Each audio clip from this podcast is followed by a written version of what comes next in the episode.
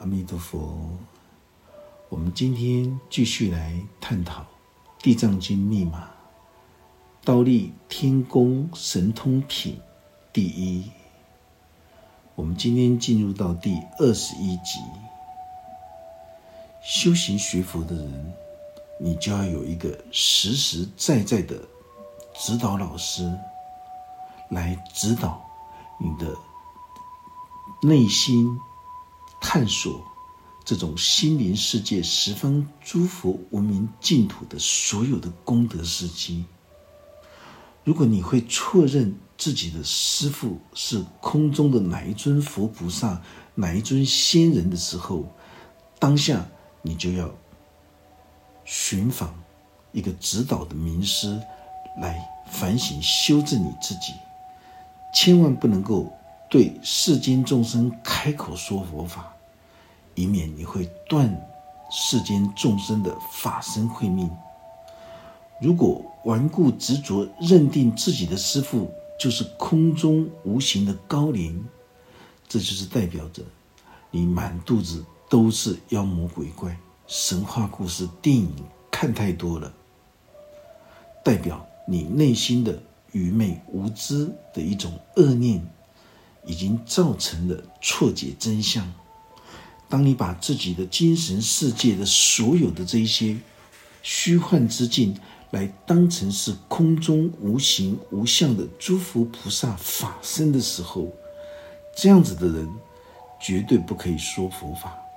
因为你在宣讲佛法的时候，你不仅会误导众生，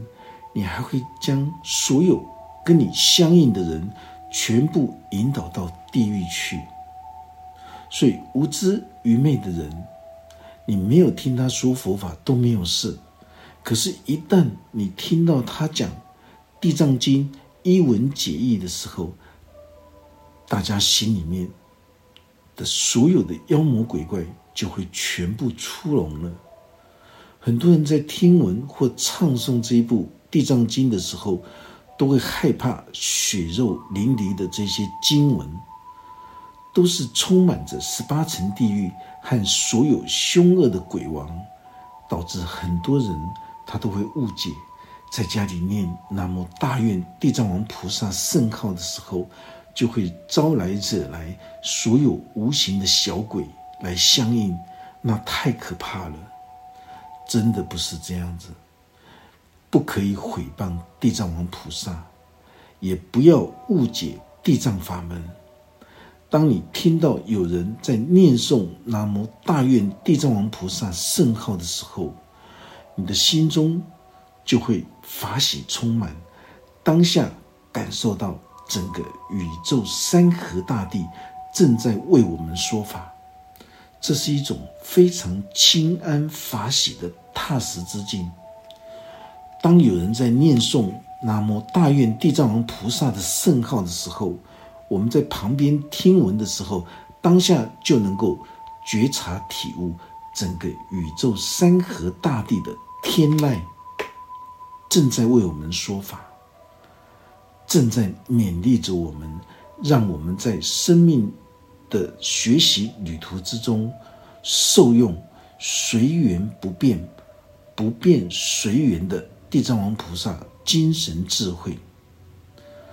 这种随缘不变的去面对生命之中的所有的老病死和悲欢离合，随顺因缘的接受利益、衰败、毁谤、名誉、称赞、讥笑、痛苦。快乐的这八风的生命考验，而不改变我们天真无邪的这一颗求道的菩提真心。不变随缘，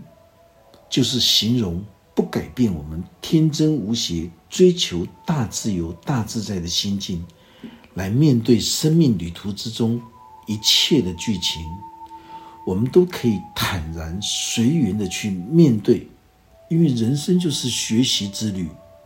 既然是学习之旅，我们当然要坦然随缘的去面对，不改变我们这一颗追求真理的心。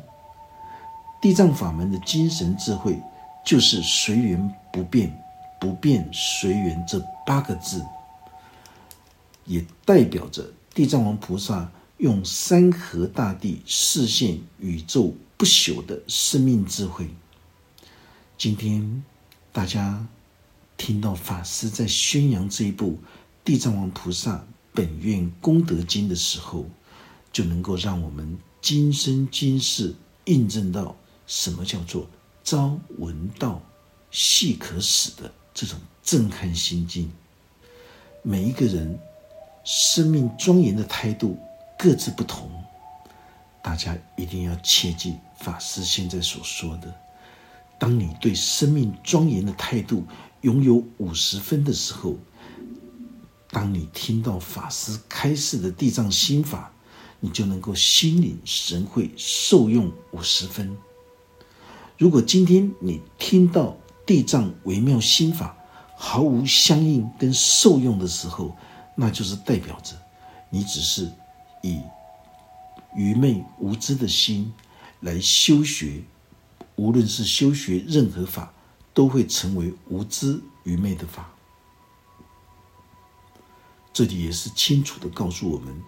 几分心修几分法，也是代表着以什么心，你就会修出什么结果。这个是非常重要的事情。修行学佛，最重要的就是将五心，也就是。恭敬心、感恩心、惭愧心、忏悔心、虔诚心，这五种开关打开，你才能够受用大自然的智慧。法师教导大家成为自己心灵最好的导师，因为只有你自己才能够来督促你自己，只有你自己才能够来。鞭策你自己，如果有法师来鞭策你、督促你，那是毫无任何的意义。所以，恒山华严寺所有的一切的教学，都是采取自动自发的无为而治。原因是这样子的：法师开示你生命实相最究竟的真理，让你的心中。至高无上的这个心灵导师，也就是你自己心中上进的那一颗心，这个就是代表你自己内在至高无上的心灵导师，他就会出现，自动来督促你，来鞭策你，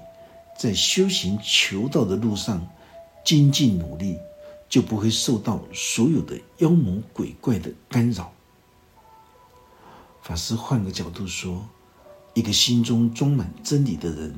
所有混乱的磁场能量，终究是没有办法干扰你的。所有的混乱的磁场能量，他要来障碍一个人的时候，他必须选择心中拥有妖魔鬼怪的人。如果你能够受用地藏法门里面的所有的微妙心法的真理的时候，法师说过。真理就是智慧。如果你能够受用地藏法门里面的所有的微妙心法的智慧的时候，在修行求道的过程，你就能够更上一层。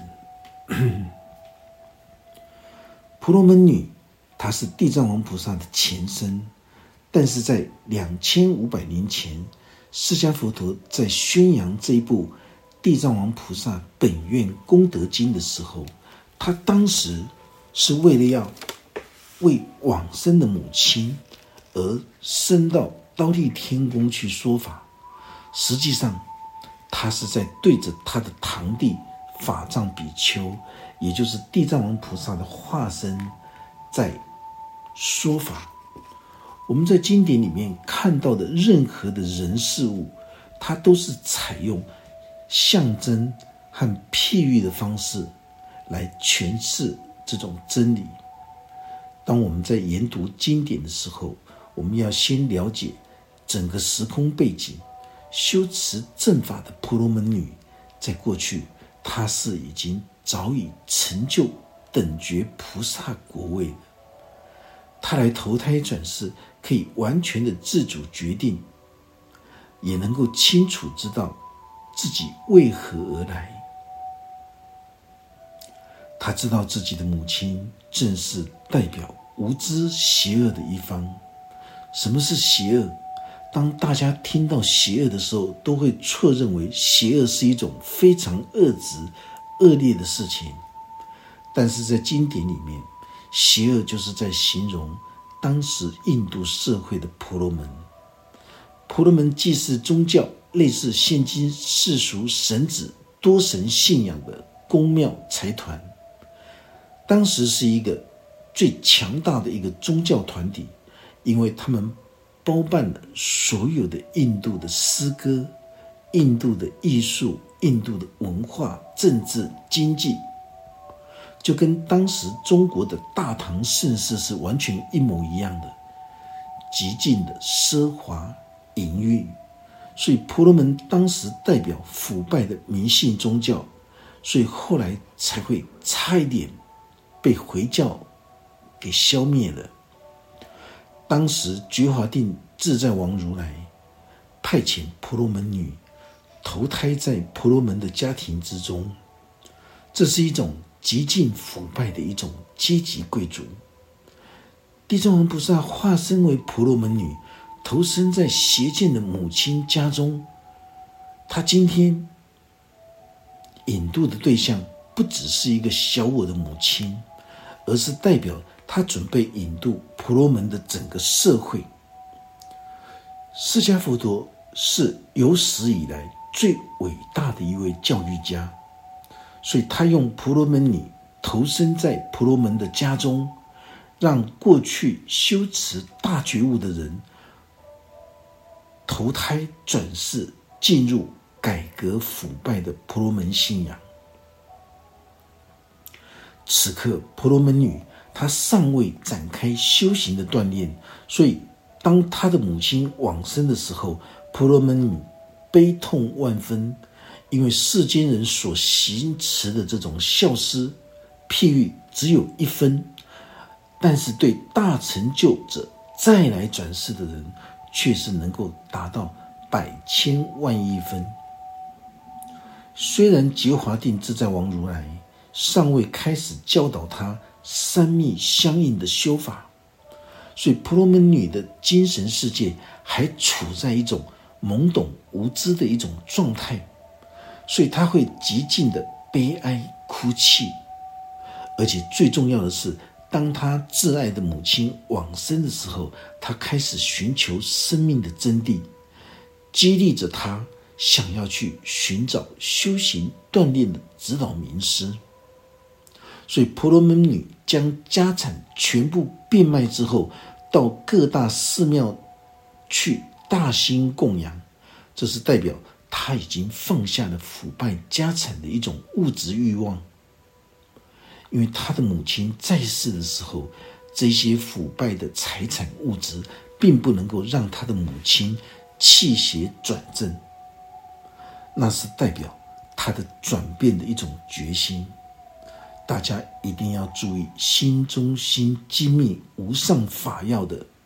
对经典的一种诠释。大家不要听到这句话就误以为婆罗门女她将所有的家产变卖掉，然后去大兴供养寺庙三宝，这是一种愚痴的一种一文解义。这这是代表着。他将世俗所有种种的物质欲望完全放下，这个叫做变卖家产，然后开始到各大寺庙去大兴供养，代表着他在寻觅启蒙的指导老师。因为他活到今天，因为母亲往生了，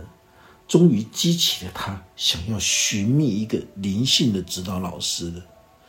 任何外在的指导老师，绝对不是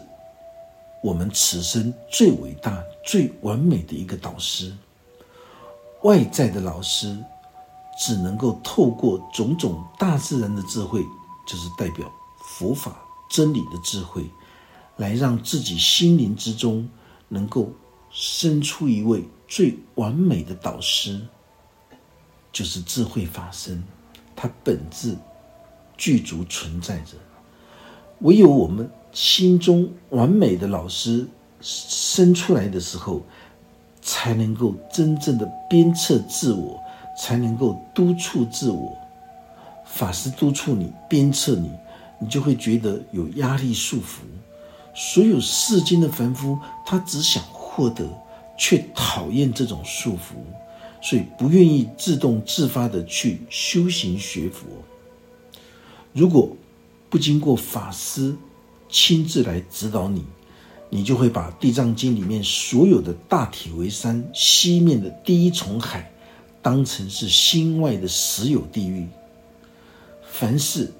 有所知障的人，所知障就是一种成见，就是一种先入为主的成见。所知障深重的人，就会错解心外存在实有的地狱。法师说法的目的，就是要提供一种深入的见地，让大家的生命都能够产生前所未有的一种体悟。所以婆罗门女她变卖家产，捐出一切的物质，去换取智慧的香华。我们清楚明白，婆罗门女她虽然是一个大成就者再来的人，但是当她进入到邪见的婆罗门家庭的时候，她自己也颠倒昏沉了。所有修行觉悟的菩萨们。他都会有隔胎之谜，当他们来到人间世界，一样会跌跌撞撞，经历一些成长必经的一种考验。因为婆罗门女的福德智慧深厚，所以她的背后有觉华定自在王如来适时的出现，来指导他生命相应的修法，让他能够觉醒明白此生。最大的使命跟存在的目的，修行学佛的锻炼，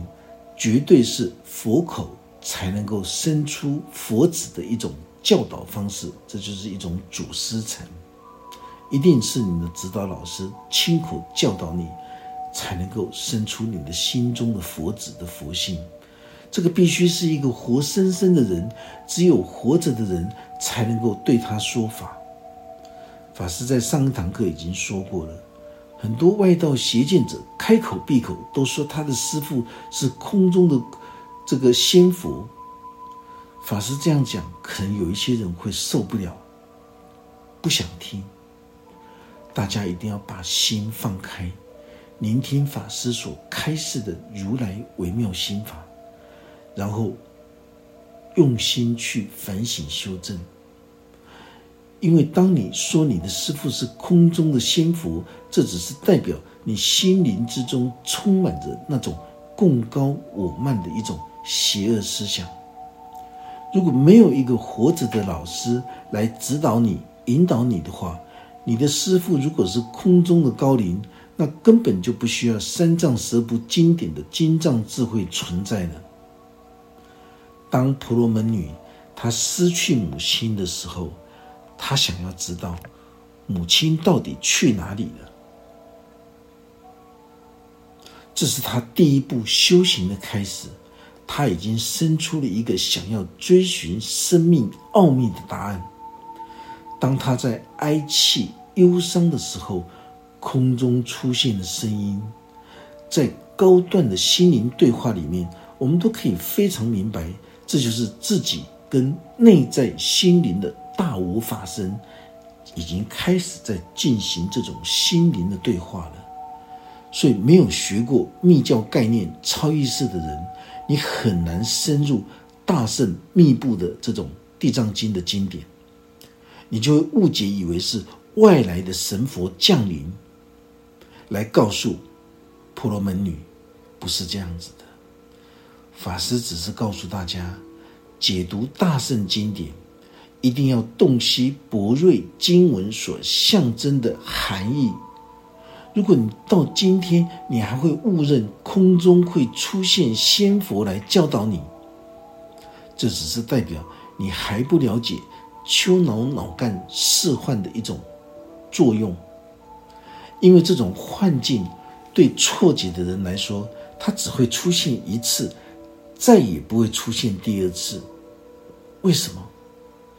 这也是很多的修行者他们来找法师印证：为什么以前所有的这些很殊胜的境界，怎么越学佛越学到最后，完全消失不见了？这就是你喜欢将自己的这一些所有的幻境去告诉人，就是为了要炫耀，炫耀自己是一个修行者，所以他只会出现一次。法身不会让你再出现第二次这种境界，原因是这样子的：当你解读错误经典。没有办法将幻境转换成真实之境的时候，你的法身他不断的想要从旁试图的来与你联系跟对话，却因为你的心中的染执，背弃了自心本觉的佛性，所以你的法身慧命再也不会出现了。法师遇过非常多人。都会说他的师父是空中的高灵，空中的诸佛菩萨，或者是古佛。法师不会对他们开口说法，法师只会拿书让他们自己去阅读、去领悟。因为法师只要一开口告诉他那只是幻境的时候，他当下就阵亡了，他再也不能够，呃，就不跟法师讲话了。法师只能够试图透过所有的经典，有系统的来解说所有生命实相的最究竟真理，这样子才不会，这个才能够整体性的去说明，因为这不是三言两语就能够说清楚的，整部经典都有系统，一步一步的来。解开我们心中的疑惑，才能够让背道而驰的人能够当下觉知修正。经典说法的好处就是有系统、逐步的来去除我们自我心中愚昧无知的五根六识。法师说过了，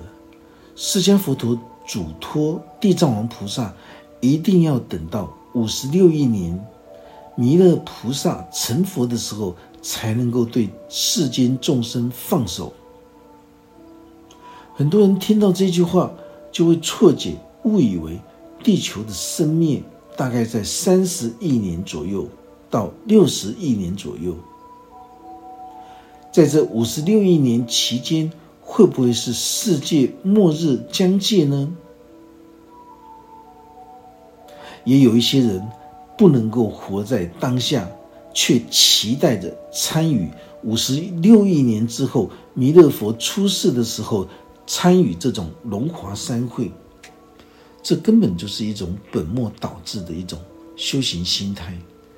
所有的十方诸佛菩萨都在象征着我们一心之中精神世界里面，也称之为叫做法界的一种德性。经典的文字。都是来自于象征譬喻真理的含义。地藏王菩萨也代表着宇宙大地的精神跟智慧。我们在内心会感觉到有这个世界，有那个世界，所以地藏王菩萨他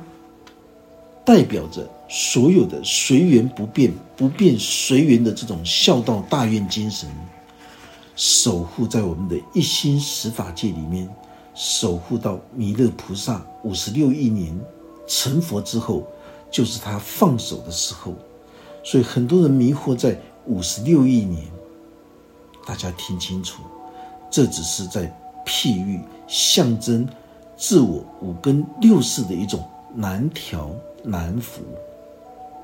弥勒菩萨也是代表我们心中天真无邪、尚在追求真理的这个心。一旦去除了我们自心的五根六识，愚昧无知的时候，你就能够成就这种返璞归真的弥勒佛性。想要成佛的第一步，就是正知正见的一种谦信，最终都能够抵达成佛最后一步。最后一步还是正知正见的谦心，所以这一点大家一定要记得。成佛的第一步就是正知正见的谦心，最终抵达成佛的最后一步还是正知正见的谦心。如果法师不开示《地藏经》密码、心中心精密的奥秘的时候，纵使大家绞尽脑汁、穷极一生，你没有办法去通达经典的含义。这就是祖师派的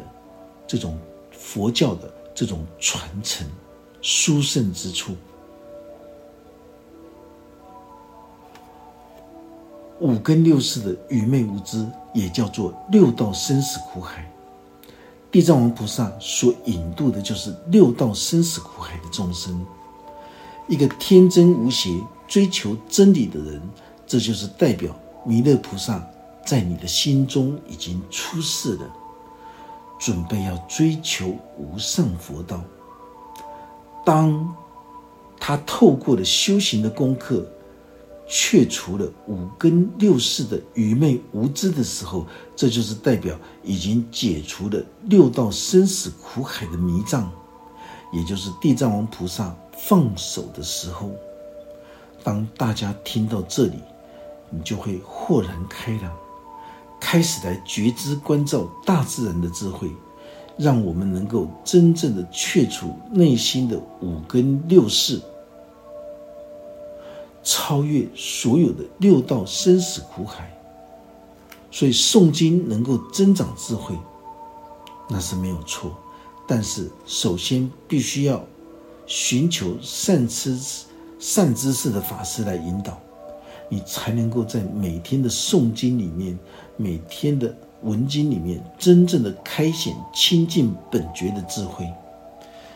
婆罗门女出现在婆罗门的家庭。第一个开示我们，一位大成就的修行者，绝对有能力可以决定要投胎转生到什么家庭，而且今生要走什么路，也都已经事先安排好了。在婆罗门女还没有来投胎转世的时候，就已经清楚知道，因为她是刻意的要来到这个家庭，大成就者的一种慈悲孝道。绝对是超越世间凡夫的百千万倍，因为孝道大愿的精神，婆罗门女追着来到婆罗门的家庭，目的就是要来引渡自己累生累世的母亲，也代表宇宙意识派出的婆罗门女，这位地藏王菩萨的化身，来到腐败的婆罗门家庭。因为当时印度婆罗门是一个贵族里面种姓制度极尽奢华的一个社会，就是上流的族群，所以释迦佛陀在酝酿安排的这些剧情，十方诸佛出现的时空背景，包括所有说法的对象，皆有它存在的一种教化功能。就像觉华定自在王如来，他就是释迦佛陀的前世。地藏王菩萨在两千五百年前，他虽然代表着法藏比丘，法藏比丘也代表着在每一个人的心灵之中那种生命庄严的态度。当我们在解经的时候，如果我们能够深入经藏的智慧，而且去实证实修的时候，当下你就能够豁然开朗。原来经典里面的法藏比丘，就是代表每一个人心灵之中那种生命庄严的态度。原来觉华定自在王如来，就是释迦佛陀的前世。地藏王菩萨在两千五百年前以法藏。比丘的身份出现，所以法藏比丘代表每一个人心灵之中那种生命庄严的态度，这样子就对了。今天我们这堂课就讲到这个地方，愿佛法真理智慧与大家同。